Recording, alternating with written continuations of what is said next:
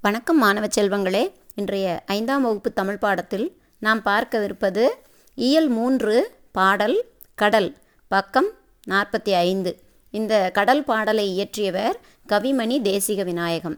இவர் கன்னியாகுமரி மாவட்டத்தில் உள்ள தேரூரில் பிறந்தவர். ரொம்ப இனிமையாகவும் எளிமையாகவும் அருமையான குழந்தை பாடல்களை எல்லாம் இவர் எழுதியிருக்கிறதுனால கவிமணி என்று போற்றப்பெறுகிறார். நம்முடைய பாடப்பகுதியில் உள்ள இந்த பாடலானது குழந்தை பாடல்கள் என்ற தலைப்பில் முதல் பாடலாக அமைந்து காணப்படுகிறது. பாடலுக்கு செல்வோமா? கடல். எல்லை அறியாய் பெருங்கடலே நீதான் இரவும் உறங்காயோ கடலே. அல்லும் பகலும் அலைகடலே உனக்கு அலுப்பும் இலையோ கருங்கடலே. பொங்கு திரைகளோ கடலே அவை புறவி நிறைதாமோ கடலே. எங்கும் உனதொலியோ கடலே? அன்றி இடியின் முழக்கமோ கடலே? மலையை வயிற்றடக்கம் கடலே? என்னில் மகர மீன் உலவும் கடலே? விலைகுள் முத்தளிக்கும் கடலே? சிப்பி விளையாடற் உதவும் கடலே? மழைக்கு மூலமும் நீ கடலே? அதை வாங்கி வைப்பதும் நீ கடலே? வழுத்து மகிமையலாம் கடலே? எவர் மதித்து முடிக்க வலார் கடலே? சரி இப்போது நம் பாடலினுடைய பாடல் பொருளை பார்க்கலாம். எல்லை அறியாய் பெருங்கடலே. நீங்கள் எல்லாரும் கடல் பார்த்துருப்பீங்க இல்லையாப்பா?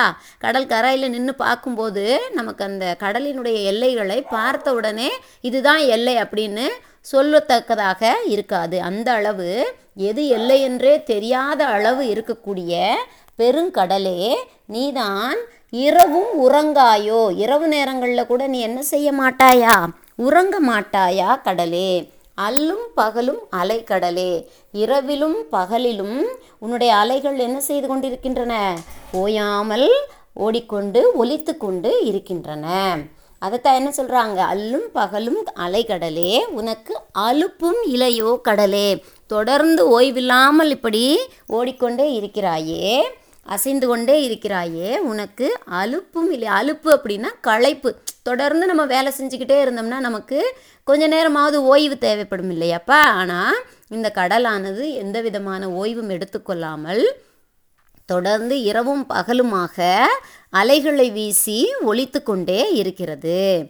அடுத்தது பொங்கு திரைகளோ கடலே நீ உன்னுடைய அலை பரப்பில் அப்படியே அந்த கடலினுடைய மேல் பரப்பில் பார்த்தோம்னா அலைகள் எப்படி வரும்? வெள்ளை நிறத்தில் அப்படியே பொங்கி கடலினுடைய ஆழத்திலிருந்து வருவதை நாம் பார்க்கலாம். அப்படி அந்த பொங்கி வரக்கூடிய அலைகள் பார்ப்பதற்கு புறவிகள் புறவின குதிரை. குதிரையினுடைய கூட்டம் அணிவகுத்து வருவதைப் போல தெரிகிறது. பொங்கு திரைகளோ கடலே அவை புறவி நிறைதாமோ கடலே. இந்த பொங்கி வரக்கூடிய உன்னுடைய அலைகள் எப்படி தெரிகிறது எங்களுக்கு? குதிரைகள் அணிவகுத்து வருவதைப் போல தெரிகிறது. எங்கும் உனதொலியோ கடலே அன்றி இடியின் முழக்கமோ கடலே. பொதுவாக நம்ம கடல் பார்க்க வேடிக்கை பார்க்க போய் கடற்கரையில் நின்னோம்னா அந்த கடலில் அலைகள் வந்து வந்து கரைப்பகுதியில் பாறைகளில் அந்த மணற்பரப்பில் வந்து வடியும் போது அந்த ஒரு அலை ஓசையானது கேட்டுக்கொண்டே இருக்கும். அந்த ஒலியானது உன்னுடைய அலை ஓசையால் எழுந்ததா அல்லது இடி ஓசையால் எழுந்ததா அப்படின்னு எங்களுக்கு சந்தேகமே வருது அப்படின்னு கவிமணி கூறுகிறார். மலையை வயிற்றடக்கம் கடலே எண்ணில் மகர மீன் உலவும் கடலே.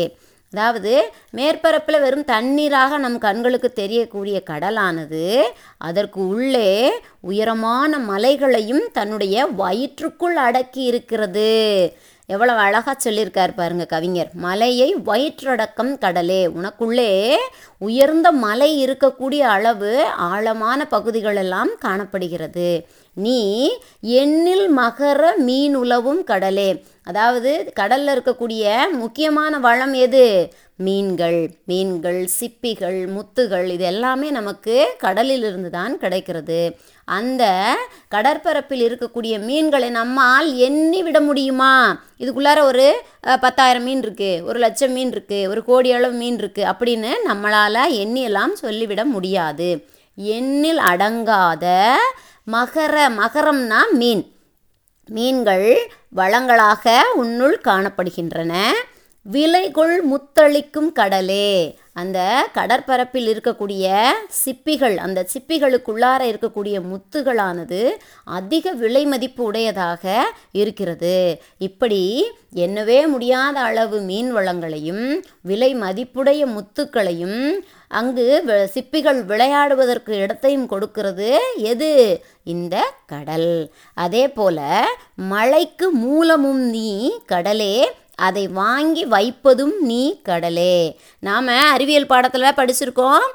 மேற்தரையினுடைய மேற்பரப்பில் இருக்கக்கூடிய நீர் தான் ஆவியாகி மேலே சென்று மேகமாக உருவாகி குளிர்ந்த காற்று பட்டவுடன் மழையாக பொழிகிறது அப்படின்னு. அப்போது நம்முடைய பூமிக்கு தேவையான மழைக்கு முக்கியமான மூல காரணமாக இருப்பதும் எதுதான்?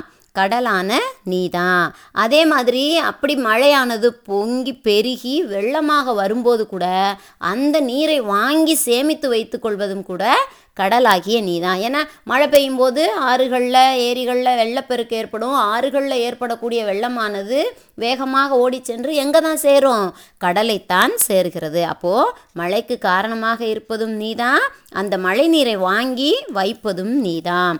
வழுத்து